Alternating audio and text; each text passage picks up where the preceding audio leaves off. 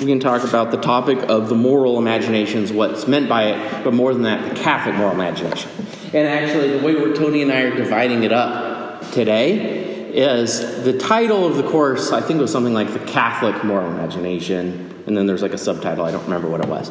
Um, but I specifically am going to talk about the topic of just the moral imagination, and then Tony's going to talk about, well, what is moral? And in some ways, if the two ways we get to know truth are through reason, or like philosophy, and revelation, or theology, that this topic actually divides up kind of nicely. That what I'm going to talk about, just the moral imagination, is how is it, just as every human being, whether Catholic or not, can, through the imagination, better understand and know truth? Um, Tony is going to come behind with the revelation aspect, especially. Um, maybe. I don't know. But the, the, the two combined together.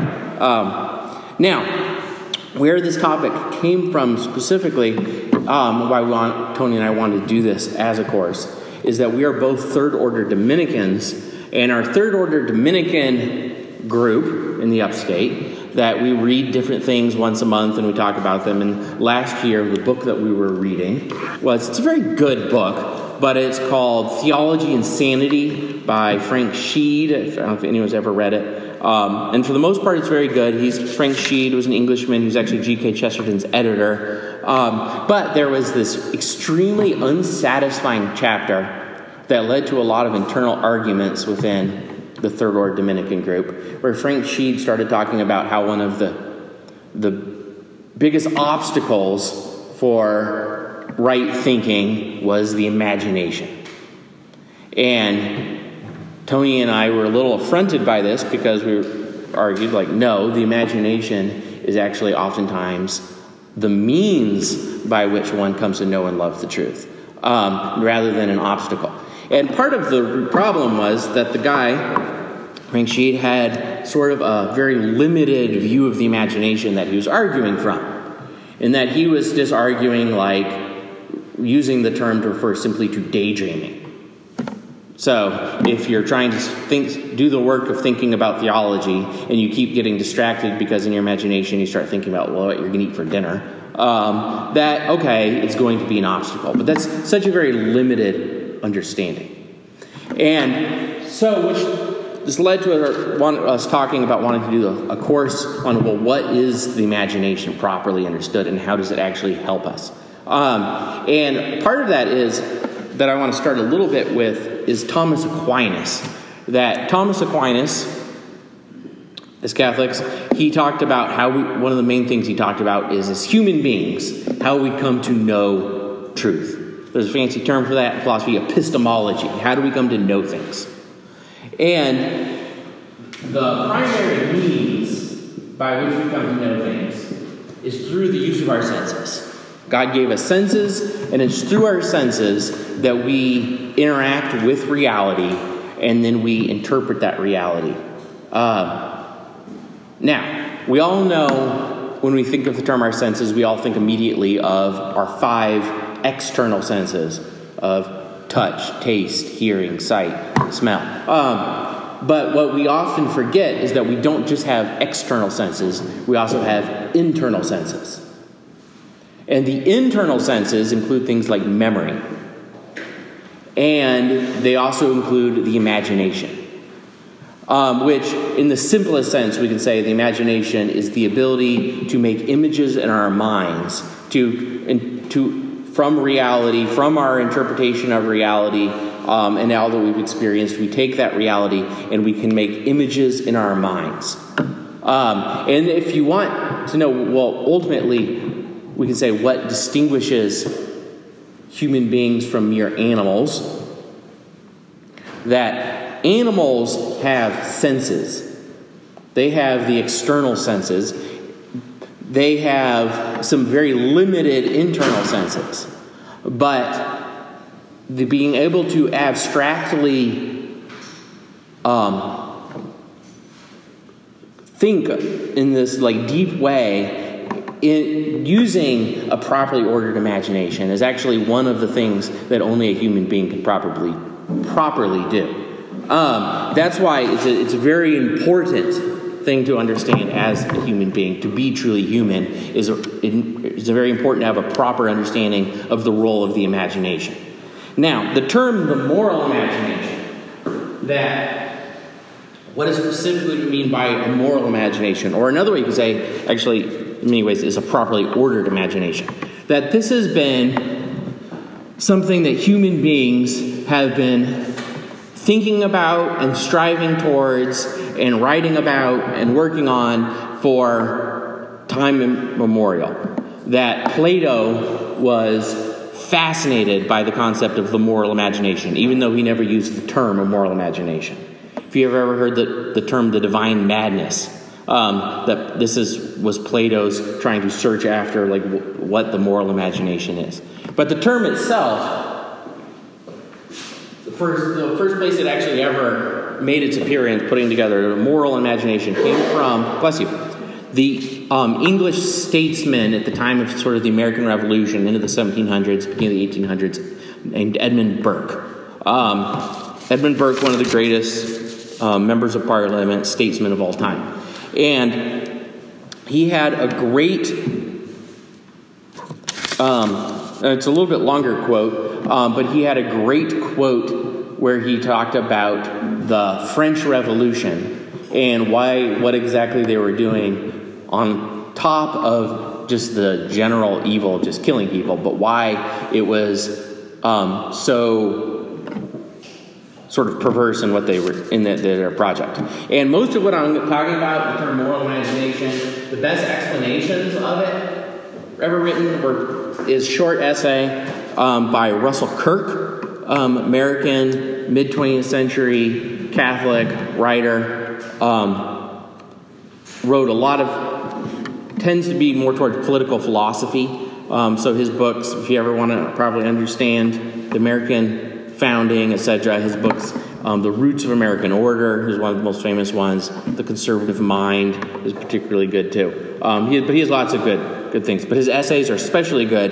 Um, but there's one on the moral imagination, is where everything I, I don't come up with original thoughts ever. I just find people that have good original thoughts and then rip them off. So it's from him that I'm ripping them off. And he didn't either. He just ripped his ideas off from T.S. Eliot in his famous essay based on a series of lectures he gave at Virginia, University of Virginia, called After Strange Gods, um, which are hard to find the, the, because they were put out of print. Because in the beginning of it, he talks about religious pluralism and how no society in the history of the world has ever lasted very long while being religiously pluralistic. Um, and so, but what, there's a phrase in there that has been sort of misinterpreted over the years to sort of say, oh, look, he's being a racist, because he said the phrase in there that no society can last long with a large amount of free thinking Jews. And what he meant by it back at that time was there was a stereotype of that the free thinking Jew was a stereotype of sort of the secular atheist because of the fact that Freud, Marx, they were all they were both atheist Jews. Um, is, so that was what he's referring to. He's not talking about the race of people, he's not, but he's referring to secular atheism. Um, that if there's a large amount of secular atheism that dominates the philosophy and the thinking of a society, it's not going to last long. But because people don't think through things properly, um, it's there's I think there's only one cop like one copy or printing of it you can find anymore. Um, so anyway, but those were most what I'm getting everything from. But Edmund Burke's quote. Um, I can't go too long. But anyway, talking about the French Revolution, he says, All the decent drapery of life is to be rudely torn off. So think about what they're doing the French Revolution the guillotines chopping people's heads off, including the king and the queen. Um, but he thought that the worst thing that they ever did wasn't necessarily even chopping the king's head off, but chopping the queen's head off. Um, so all the decent drapery of life is to be rudely torn off. All the superadded ideas furnished from the wardrobe of a moral imagination, which the heart owns and the understanding ratifies, as necessary to cover the defects of our naked, shivering nature and to raise it to dignity in our own estimation are to be exploded as a ridiculous, absurd, and antiquated fashion. On this scheme of things, a king is but a man, a queen is but a woman, a woman is but an animal, and an animal not of the highest order. All homage paid to the sex in general as such, and without distinct views, is to be regarded as romance and folly. And on the scheme of this barbarous, barbarous philosophy, which is the offspring of cold hearts and muddy understanding, and which is as void of solid wisdom as it's destitute of all taste and elegance, laws are be to, to be supported by their own terrors and by the concern which individuals may find in them from their own private speculations. Now, I'm going to stop before I go too farther. That without a moral imagination, a proper understanding of things, like there's a reason why the end result is the French Revolution. And let me explain why that is by explaining what the moral imagination actually properly is. Um, so, when I, like I said, Thomas Aquinas talked about you come to know truth and things through the use of the senses, and this also includes the internal senses such as imagination. Now, it's important to start with the idea that as Catholics, we believe that reality is something that is received. God is, like so when he says, I am, when he was, revealed himself to Moses in the burning bush, that the ultimate definition of God, the Logos, is that he is reality itself. Now, as human beings, we stand passively before that reality. Um, so God is, but we try to come to know what is. So we try to learn what truth is. And we call, like, truth is something that corresponds to that reality. We try to know what goodness is. Goodness is something that corresponds to the way God created it to actually work. And we try to come to know beauty, which is harder to describe, but it's that there's something about this reality that is attractive, like a giant magnet, that brings us towards Him. And we call like this attractive nature of reality we ends up like evidencing itself as beauty. Um, now, because as human beings we have this natural desire towards God to know Him and to love Him, etc., that God built into our very nature like I said, this sort of this magnet that sort of pulls us towards him. Now, but we're passive before it. Remember that. We aren't deciding what the reality is, we are ultimately receiving it. Now, so what the moral imagination is that anytime we say that our imagination you, through the use of creativity and thought and everything, is able to draw us towards what things actually are. Now, there's an important part for understanding the imagination is we have to understand first of all what creation actually is. So God, we say ultimately when we look at in the Bible, with the, the act of creation. When God creates the heavens and the earth, that there's two parts to creation there's the bringing something out of nothing, and then there's the bringing order to that something. So, God, he, there's nothing, and then He says, like, let there be, and boom, there's something. Um, that we say God created something ex nihilo. He brought something out of nothing. But then what does God do after He brings that something out of nothing? Well, when He creates man, so the ex nihilo brings something out of nothing is the first part. That when he bring, creates man, he gives man the job to bring order, to participate in the bringing order to that thing that was created. So what is Adam given the job of doing? Naming the animals.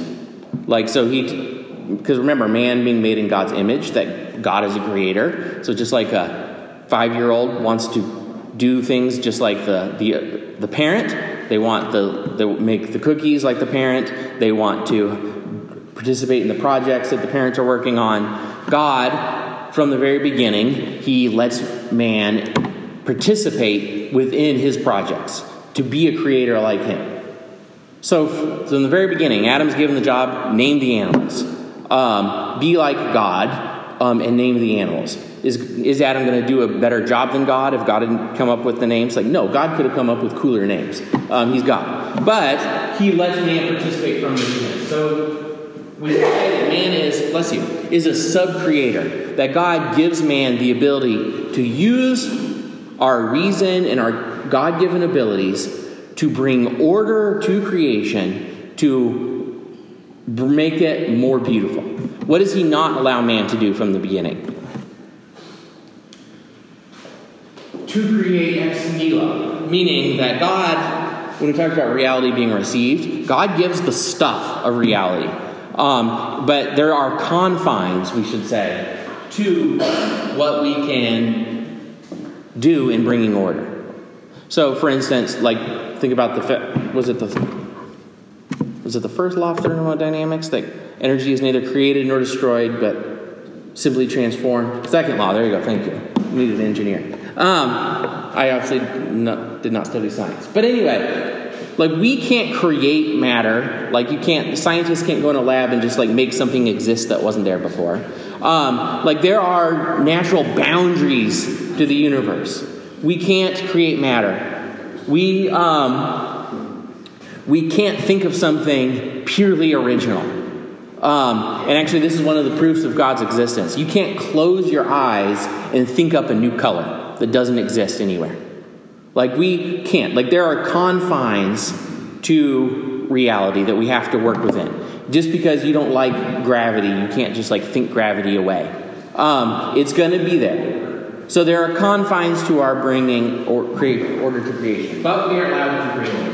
So, what the moral imagination, and I have lots of good quotes, but I don't have time to go through tons of them, um, is we can say that it is um, anytime within literature, especially because that's where we're going to focus, that you have a writer that understands what his proper role within creation is, and that is he is bringing order, but more than that, he is using his creativity, his imagination, his means of bringing order to teach us something more about what actually is.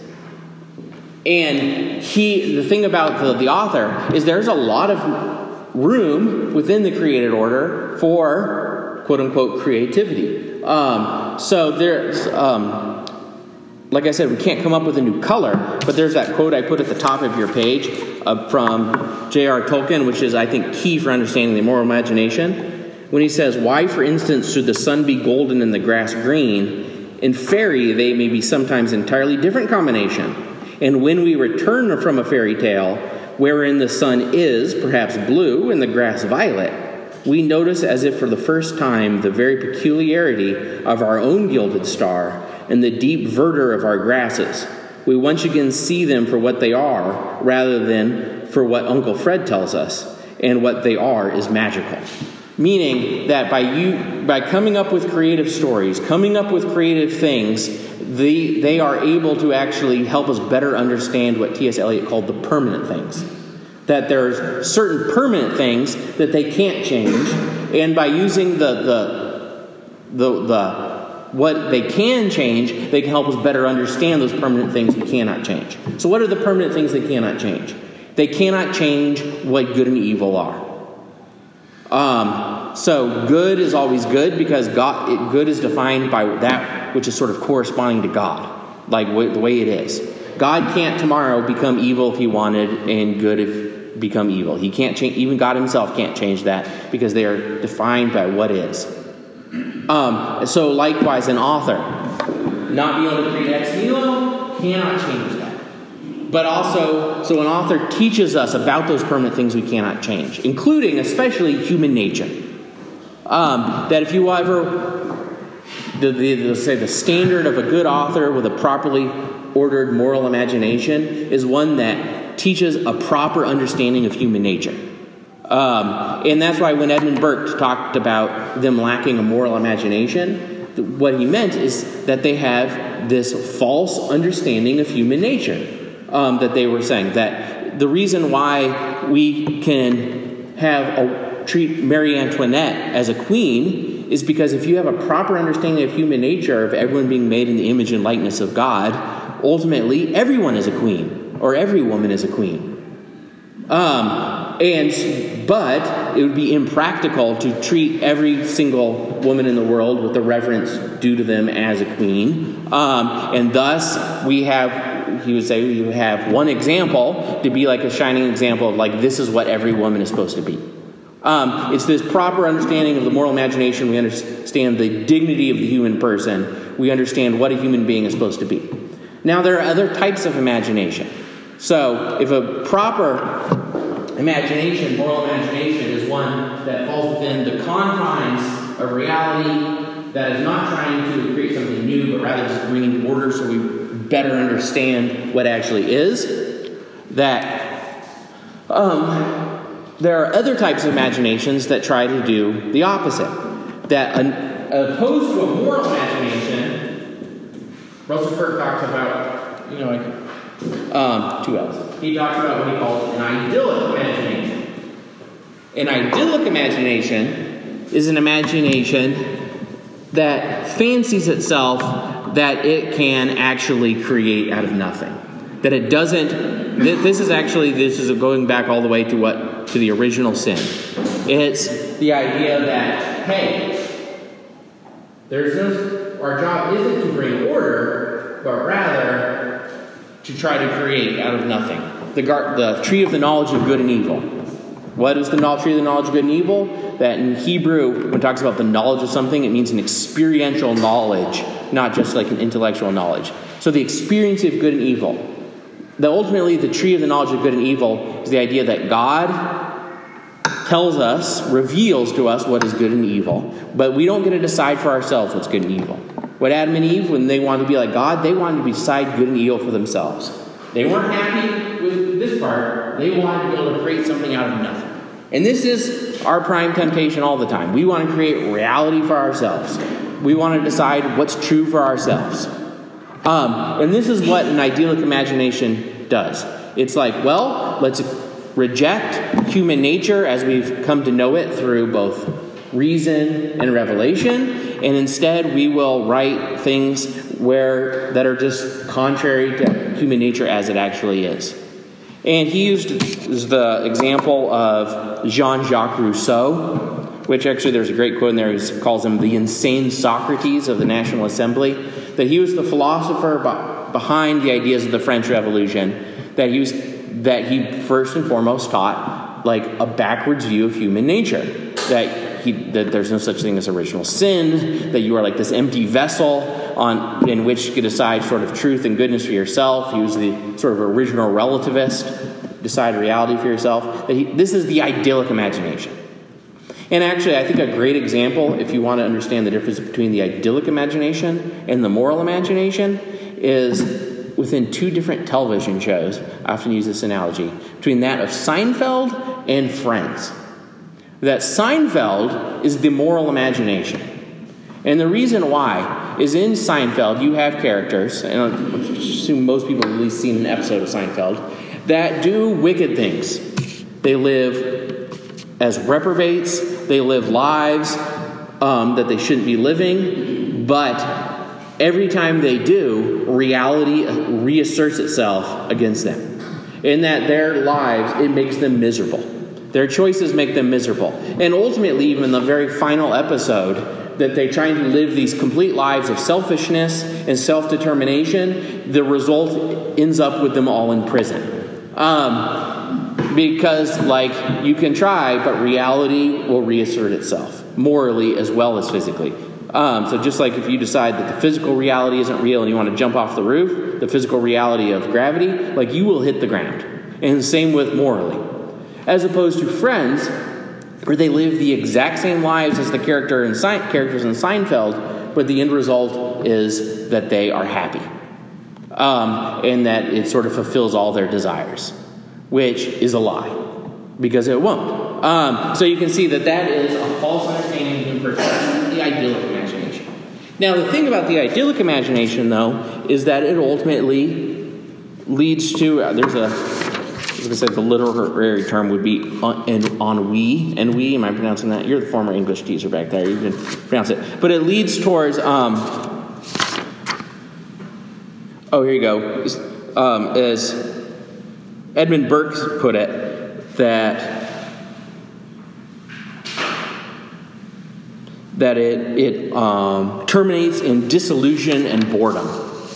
That because reality ultimately asserts itself, that an idyllic imagination always ends in this sort of this boredom, this disillusion, realizing, oh wait, this isn't actually true. Um, this doesn't actually fulfill, etc. And you can, when you're reading different works, you can tell, like, um, I don't know, if you're reading a Laurence Sterne, not Lawrence Stern. Is it Lawrence Stern? Or whatever. Um, that there, there's different authors you can say, like, oh, these characters, that is not how human nature actually works. Um, and, the, and they don't have to be consciously Christian necessarily to be moral. That actually, usually, the more subtle the, the artist, like the more subtle they are in the preaching. Like sometimes you read something and you're like, oh, this is so heavy handed, talking about human nature, etc. But sometimes you're like, oh, this is actually very subtle, better, proper understanding of like the human person and how reality works, how sin works. Um, I mean, you can see this in movies, you can see this in books, you can see this in stories. Um, but this boredom of the idyllic imagination, what it results ultimately in is because what, what it's doing is it's attempting to create out of nothing. It's like, well, can we create for ourselves, create, create for ourselves? And this is why when you ever wonder, like modern art, modern books, like what do they have to do? Is they try to create, they look for a new reality, they don't find it, and so they go to the next place and look for a new reality, and they don't find it. And so ultimately, all that's left is basically they end up fi- finding the perverse. And so that's why um, the third form of imagination is the diabolic imagination that usually is the end result of the idyllic imagination. It's, well, if God is reality, we're trying to create for ourselves. We can't because it's impossible, so maybe we'll try to shock, we'll try to create quote unquote new emotions um, by shocking people, and you ends up sort of resulting into, well, we'll just sort of settle into the anti reality, that of evil um, and the diabolic. And these are where you'll come across things, and this is the works where, like, not only is present like a false view of human nature, but it involve a perverse view of human nature. A perverse, and I'd say the ultimate example of this, of the diabolic imagination, is actually one of the most famous novels of all time, but that is of um, Ulysses by James Joyce, um, which is like the quintessential example of the diabolic imagination. Though, interestingly, I did recently learn that despite writing perverse and diabolic books, he actually became returned to the church and died as a good Catholic. Um, but okay, so that's with the moral imagination in general. Sorry, I went five minutes into your time, Tony. The uh, Catholic imagination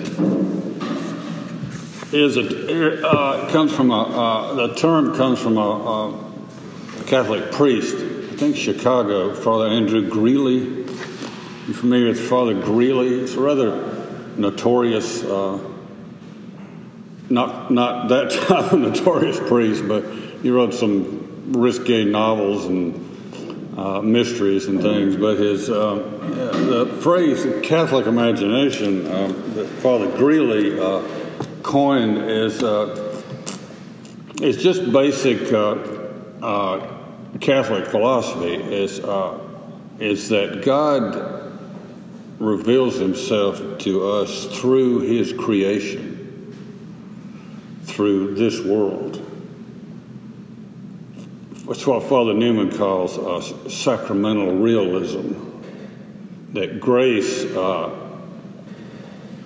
grace comes to us through stuff, stuff, things That's why in the Catholic Church we have incense and candles and statues and stained glass and priests dressed up and vestments. And we have sacraments. Grace comes to us through sacraments. We baptize a, a, a child, we don't just say, You're baptized. We actually pour water on them In some cases, duct them in a river somewhere. We actually do things. When we take the Eucharist, we actually take the body and blood, the true presence of Christ, under the auspices of bread and wine. We don't, we don't call it, we don't call it a symbol like the Protestants do. I, I used to be a Methodist for many years, so I can talk about Protestants. I've got street cred. So, but uh, we don't just call it a, a symbol. We think it's real. We believe it's real. Uh, Flannery O'Connor, gonna, when we get to Flannery O'Connor, you, know Flannery O'Connor from Georgia, the great Southern Catholic writer? The famous story about O'Connor when she was real young, probably in her early 20s, was at a dinner in New York with uh, a bunch of famous writers. Uh, Mary McCarthy was very well known at that time, a bunch of what we would call elitist now, and uh, the discussion got around to the to the to the church somehow. Anyway, uh, some of you may have heard. It's a famous story of Flannery O'Connor. She was at that dinner, and the discussion got around to the church, and, and one of the writers, uh, a very sophisticated writer, said, "I think that the that the uh, Eucharist is a beautiful symbol." And Flannery O'Connor piped up and said, "If it's just a symbol, to hell with it." It sort of shocked everybody there, but being uh, about the most solidly grounded Catholic who's ever existed, probably. Uh, her, her objection was if it's not real, don't bother with it. Don't bother with it. So, anyway, the moral imagination really is that grace is uh, channeled to us through God's creation. So, when TJ talked about uh, God created the world, he um, infused creation with uh, his grace. So the great uh, distinction is that always in theology is between nature and grace. So draw, draw on the board here is uh, if God is up here and his creation is here, what theologians call the horizontal and the vertical aspects of reality. That we, we live on a, on a horizontal plane of, of, of, nature, of creation, of things, of stuff, um, of time and space and everything around us. We live in a material plane, right, in matter as a, uh, as, a, as a physicist would say, a world of matter, colliding atoms or whatever. It's all, but it's also, since it's created by God, who made it good, remember in Genesis, God created the world and called it good. So it's also a world, it's a world of beauty and truth and goodness. It's a world of beautiful blue skies and green grass and mountains and trees and rivers and and and uh, in inestimable beauty. Because God created it and, and, and found it good. And, and and when he created man he created him in the image of God. Imago Dei the image of God. So he created man men and women uh, good so, in that sense, uh, creation is like the psalmist says. This is Psalm 19 The heavens declare the glory of God, the firmament shows forth his handiwork. Day unto day uttereth speech, talks to us. Night unto night shows knowledge. There is no speech nor language where their voice is not heard. Their line is gone out through all the earth. He hath set a tabernacle for the sun. this this uh, vision of the world as as uh, as almost an Eden, which it was, an Eden, a, a paradise. But what happened? what happened? What happened was a concept called the fall, original sin. We messed it up, in other words. We, we, we, messed, we messed things up. So if you turn, that was Psalm 19. If you just turn over to Psalm 22, the psalmist says, My God, why have you forsaken me? Why are you so far from helping me? I am a worm and no man. I am a reproach, despised of men. They that see me laugh me to scorn. They shake their head. I am a worm. All of a sudden, what happened to this beautiful, idyllic creation? It's just two Psalms apart. And if you read the Psalms, there's this constant, constant interplay between praise the Lord and oh man, where's God? How come He doesn't come and straighten this mess out? You got that, that, that tension. So we talk about the uh, the Catholic imagination in art. Of course, the imagination is the root of all art, all great art. Poetry, philosophy, well, not philosophy, poetry, uh, painting, sculpture, architecture, uh, what we call the, the liberal arts, the arts that exist only for the purpose of finding truth, as opposed to the practical arts,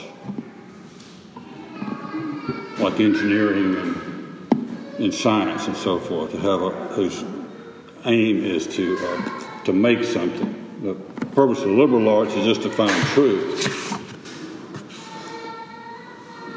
So, since this is a beautiful world that is also ugly, it's, it's, it's also, there's truth here, but there's also lies. And there's beauty here, but there's horrible ugliness. And there's goodness here, but there's egregious sins. We, don't, we didn't know that before. We certainly know that after the last few weeks. There's some really nasty sins in this world among uh, God's creation.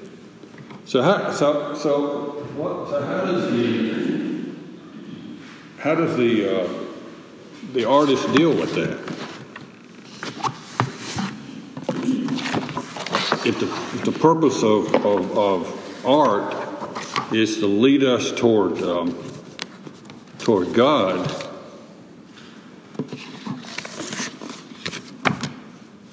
then the artist is sort of is sort of uh, the great artist. We're, we're going uh, we're to talk about TJ's mentioned Jane Austen, uh, Chesterton, uh, Flannery O'Connor, uh, T.S. Eliot, Bob Dylan.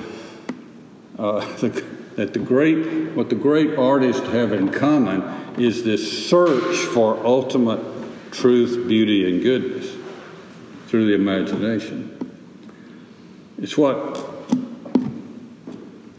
it's what Flannery O'Connor talks about the, the, the effort to, to hold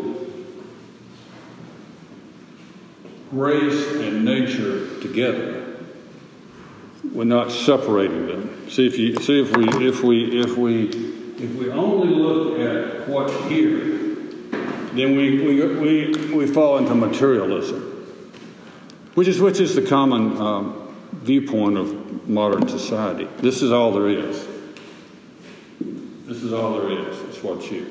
you just we're just uh, matter. We're just creatures of matter. We're just atoms. There's no ultimate meaning. We're just here by accident. That is the dominant position of Western civilization. Has been for a hundred years. There's no ultimate meaning to life. Uh, we're just colliding atoms, and when we die, we're gone, and that's all there is to it. It's, it's essentially, essentially nihilism because we live in a I think it was Flannery O'Connor who said, We breathe nihilism with the air we live in. Because that's, we live in a post Christian society, so that's simply the world we, the world we inherit is a world of nihilism. There is no ultimate meaning. So,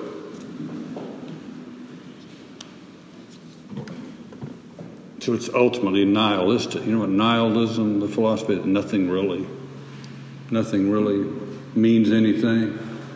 There is no ultimate meaning. It's a logical extension of atheism. If you reject God, you have to eventually reject all ultimate meaning. You can't have one without the other. You can't say there's no God, God's dead, and say, oh, yeah, it's a meaningful, beautiful world. You can't do that. It doesn't make any sense. The great German atheist Nietzsche had the, had the fortitude to say, yes, God is dead, and it's all meaningless. So do whatever you want to do. Do it with power. But at the same token, if you reject creation, then you become a spiritualist, a theosophist, uh, a, a, new ager. If, uh, if you reject the reality of God's creation, then you're basically float off into spiritualism. Uh, so, the, what the great artist does is hold those two in tension. It is, is uh, as T.S. Eliot called the time of tension between birth and dying. There's always that uh, creative tension between a world of shadows and light so to speak. Because although God reveals himself through his creation, he doesn't, he also remains hidden. There's a famous essay called The Hidden God. God never reveals himself fully except through Jesus. And since Jesus ain't here, right here in this room. So he's in the Eucharist, of course. So God, God is God is able to be perceived, but not. There's an old quote that says, "God reveals enough of Himself to enable us to believe, but not too much to destroy our free will." Does that make sense? Because we are free that's, that's the other, other part of this equation is freedom. It's what the great Swiss theologian Balthasar called man's existential freedom. Man is free. We, we are creatures of, of, of, free will. We can do whatever we want to do. It, it, there will be consequences. And if you read some of these works we're going to talk about, if you read Flannery O'Connor, there's a lot of people that do some really, really uh, unhealthy things and so you, we, we can do just about whatever, although there, there will be consequences, like TJ mentioned. We can pretend, or we can pretend, to, we can reject God's creation and reinvent it. We can reinvent. We live in a time now where it's it's almost become commonplace to reinvent reality, to reinvent yourself, to reimagine yourself you know, sometimes I identify as uh, Roger Federer, but doesn't help. So they're, they're, they're, they're a seven foot tall basketball player. we live in a time of insanity, really, because uh, we have uh, said, well, all this doesn't matter. See, you got, you got these two extremes. You can say, okay, Flannery O'Connor says, you reject reality, you, you wind up with sentiment, sentimentality, because you forget the reality of evil. But if you reject God, you end up with just obscenity, just an obscene view of evil. So, so the great artist holds those two in tension and, and uses uh, the, the works of the imagination to uh, apprehend God's truth. And the, the three great transcendentals are truth, goodness, and beauty. The artist deals in all three because ultimately all three are the same. All, all, all three are the same. There's only one God. Was it Keats said, truth is beauty, beauty is truth, that's all you know on earth and all you need to know? You left out goodness, but the three of those are transcendental. So the great artist, through the medium that, that he or she is working in, painting, music, poetry, literature, novels, leads us to, to, to perceive, at least partially, those ultimate truths. What TJ mentioned, the permanent things, truth, beauty, and goodness, which, which are attributes of God. Does that make sense? So what I'm trying to get at is the greatness of the artist is depends upon his or her ability to hold those two things in tension and to use the the uh, material around him to lead us to a, an apprehension of truth, beauty, and goodness. Even though the story might be ugly, because the artist never rejects, the great artist never rejects the world around him. Which, which is, uh, if he did, it would simply be sentimentality, it would be, be fairy tales, it would be, it wouldn't be, it wouldn't be great art. At the same token, what most art today does is reject the vertical dimensions, reject God. So it just becomes who was it said? Just one damn thing after another. Doesn't really mean anything. So after a point, is uh, why why bother? You know, why why why why bother with with the artist that simply uh, I'll make my sister-in-law mad here, but the artist that simply throws paint on the canvas and calls it art. That's you know, my sister-in-law is a modern artist, so she wouldn't like that. But do you know the late work of Picasso, who takes the human form and twists it all around, makes it ugly, makes it almost uh, mutilated, the human human form. Anyway, the other good example of this that the artist that Flannery O'Connor talks about is the incarnation. Jesus is both of these. That's a great mystery of Christian Christianity. Jesus Christ is God and man.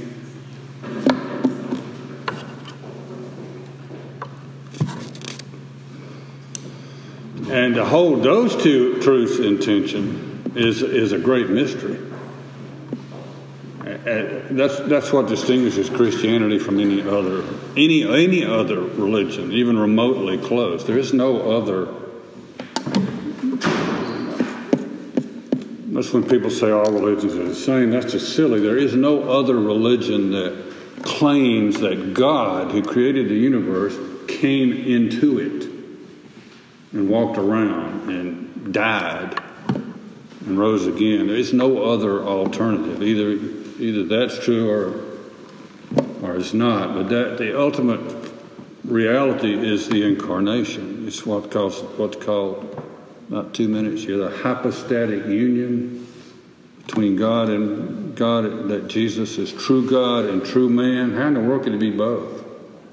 Can you figure that out? Can you imagine that? Not really. That's but that's the truth we have to accept that, that Christ is God and man. So, where these two come together, where, where, the, where the divine creation penetrates re, human reality, reality, is uh, uh, uh, what T.S. Eliot called the still point of the turning world. It's a great concept at the still point of the turning world where where God penetrates his reality constantly. So if you, if you did this constantly, turn into a spinning wheel. And at the very point of that spin, the very still point of that wheel is where we exist in the present moment. Because past and the future don't mean anything anyway if you think about it. We exist in the in that present moment where God penetrates reality. And that's what the great artist shows through poetry or works or songs or music. That it's what uh, it's that paradox. That's the last word I'll leave you with. A paradox. All truth, in a sense, is a paradox. You know what a paradox is? An apparent contradiction that contains a truth. Contains it's actually true. God is man and Jesus is man and God. That's a contradiction, but it's true. We have free will and God's in charge. God is three and God is one. Those paradoxes. That's what the great artist. There's a line in one of Bob Dylan's songs that says, I'm a stranger in a strange land, but I know this is where I belong. So, what does that mean? it means I don't, there's no other place I am other than right here. And even though I can't ever feel wholly at home here, even though my ultimate home, ultimate truth is God, I am here right now. And this is where I'm going to make my art from. Not, not somewhere that doesn't exist. So, anyway, that's what, uh, as we look at T.S. Eliot and Flannery O'Connor and Bob Dylan and Jane Austen. We're going to see how um, how they create works that um, that lead us out of ourselves into uh, into ultimate reality.